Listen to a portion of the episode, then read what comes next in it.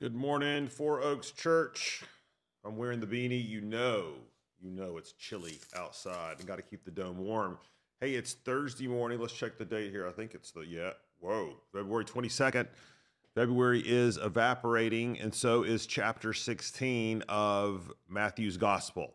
So, what we do here is we are making our way through uh, portions of Matthew. We're um, taking 10 or 15 minutes Monday through Friday to break down the text that we're going to be preaching on for that upcoming Sunday.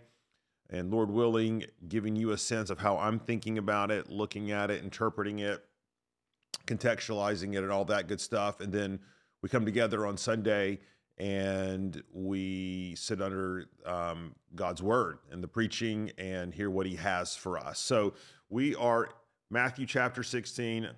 You can open your Bibles there, of course. Let me read the passage that we're camping out in. It's verses 21 through the end of the chapter. Let me let me read it.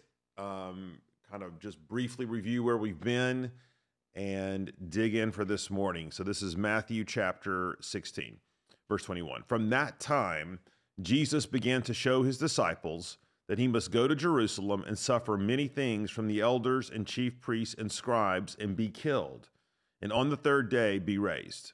And Peter took him aside and began to rebuke him, saying, Far be it from you, Lord, this shall never happen to you. But he turned to Peter and said, Get behind me, Satan. You are a hindrance to me, for you are not setting your mind on the things of God, but on the things of man. Then Jesus told his disciples, If anyone would come after me, let him deny himself and take up his cross and follow me. For whoever would save his life will lose it, but whoever loses his life for my sake will find it. For what will it profit a man if he gains the whole world and forfeits his soul? Or what shall a man give in return for his soul? For the Son of Man is going to come with his angels in the glory of his Father, and then he will repay each person according to what he has done. Truly, I say to you, there are some standing here who will not taste death until they see the Son of Man coming in his kingdom. So we said that the big idea of this passage um, relates to the mission of the Messiah. And while the disciples and Peter specifically had clarity about who Jesus was, that he was the Christ, the anointed, the Messiah, the Son of the living God, not just sent from God, but actually God himself, they had clarity about that finally by the grace of God and his supernatural revelation to them. But what they did still did not have clarity on and would not for quite some time was the nature of the Messiah's mission. Because they obviously, along with all the other Jews at the time, just assumed that this prophet, priest, king that would come, it was God's anointed, would be a conquering Messiah. He would reestablish David's throne he would reinstitute all the religious life of ancient Israel. Um, he would um, be a prophet speaking on behalf of God to the people. And of course, that was not going to be possible as long as Israel was enslaved in its own country. And what Jesus does, and we looked at these the last few days, and you can go back and listen, is just explode, detonate that whole mentality, that idea, and um, and said, no, actually, the heart of the Messiah's mission is to die, is to suffer, uh, that it was necessary, that he must go to Jerusalem. And as quick as Peter had this amazing profession earlier in chapter 16, um, he now is speaking in the spirit of Satan when he tells Jesus it will never be. And Jesus rebukes him in the strongest terms. So that's where we are. Now, if that was not shock enough, okay, to the disciples and Peter, they would have immediately, I think, began to wonder well, if that's the Messiah's mission, what does that mean for us?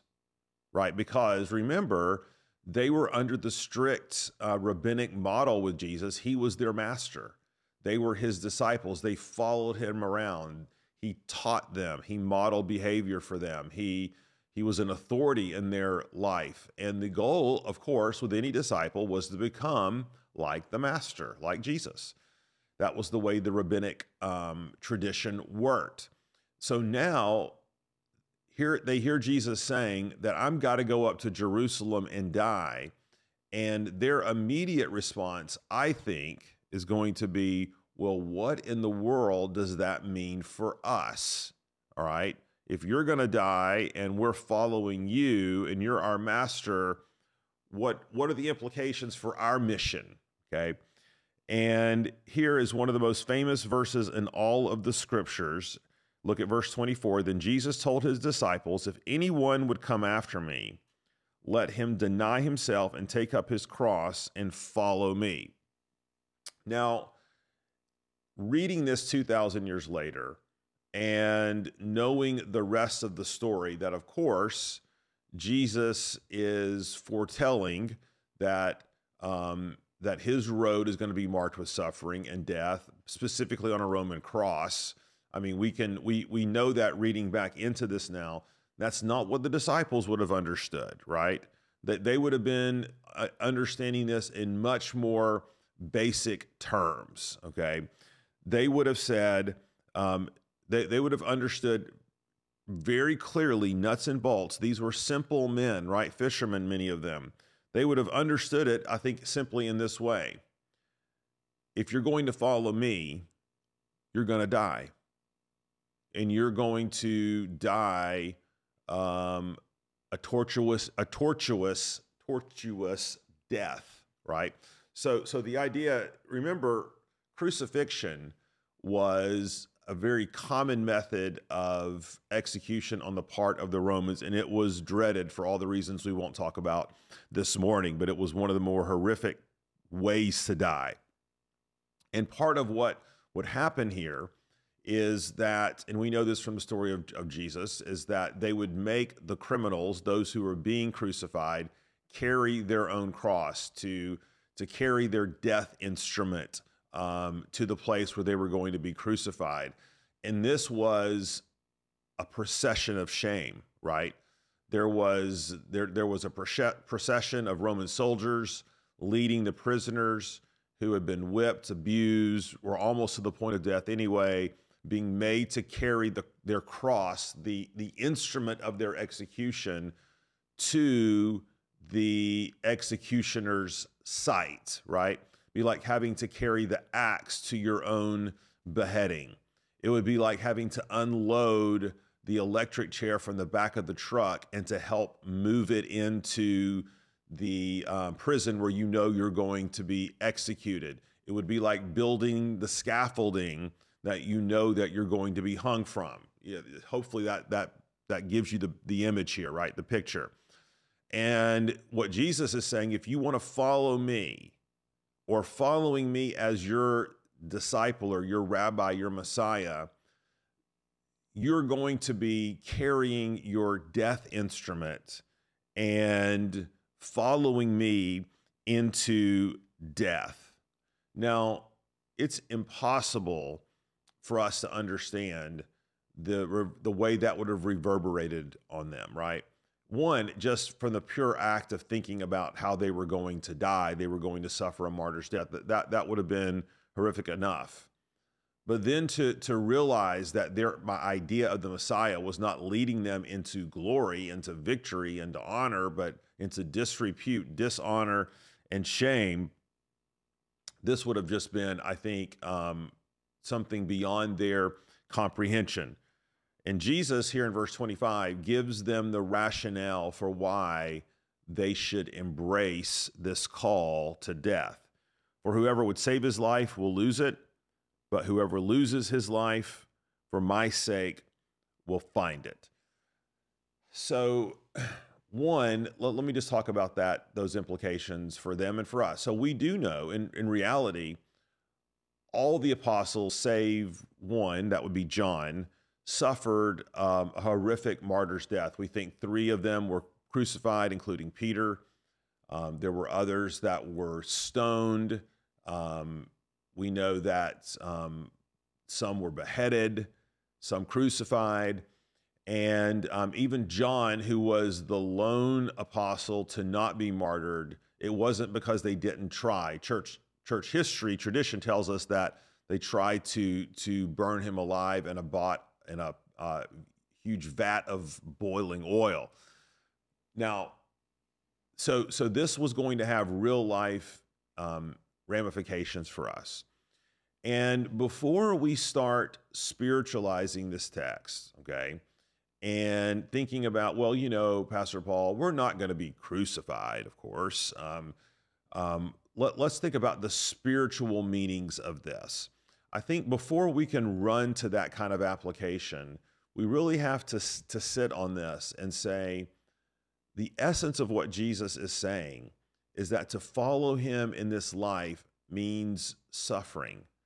To follow him in this life means a death a physical death, a spiritual death, material death, a, a death in, in, in all ways. It means disrepute, it means shame, it means um, public embarrassment. It means, I mean, we have to kind of go through all those things because sometimes we can domesticate this call and say, well, I'm bearing my cross right now. I'm on a diet. Or I'm bearing my cross right now and and I'm having to uh, to work hard in school. I'm bearing my cross right now. Things are really hard at work. And I'm not saying there aren't implications for all those things, but if that's where we immediately go, we miss the essence, I think, of what Jesus is saying here. He's calling us to a complete worldview reversal to understand that what awaits us in this life is not glory, victory, um, comfort and affluence. See, a lot of times that's that's the way we operate, right? Jesus is a means to something, something for us, versus Jesus is issuing a call to us, which we follow him, and then we bear with him the reproaches that he bore on the cross. Because Jesus reminds us, what will it profit a man if he gains the whole world and forfeits his soul? Or what shall a man give in return for his soul. There's no more important decision point, and Jesus wants to make it crystal clear this is what it means to follow me. And so, in this sense, Jesus is not something that just sort of fits into our life that we can wedge in at this point or that point. He is issuing a call that has a claim over every aspect of our life. And before we start running to this application or that application, I think that's just something we need to sit with. That's something we need to reckon with. That's something that that needs to rest upon us and for God to reorient our lives because let's be honest, sometimes we're shocked by suffering. We're surprised. We act as if something strange is happening. We um, we we question the goodness of God and how He could let His people suffer. When in reality, Jesus says, "You will suffer. I promise it." I promise it. So we'll pick it back up there tomorrow with some application and then try to deal with these last two verses, which speak of judgment, but which are just a little bit tricky. Let me pray. Lord, we need your grace to see the call to follow you for what it truly is. It's, it's a claim of totality upon every aspect of our life. So, Lord, give us grace Give us mercy today to receive that call and to find the joy in it. In your name we pray. Amen. Thanks, everybody. See you tomorrow.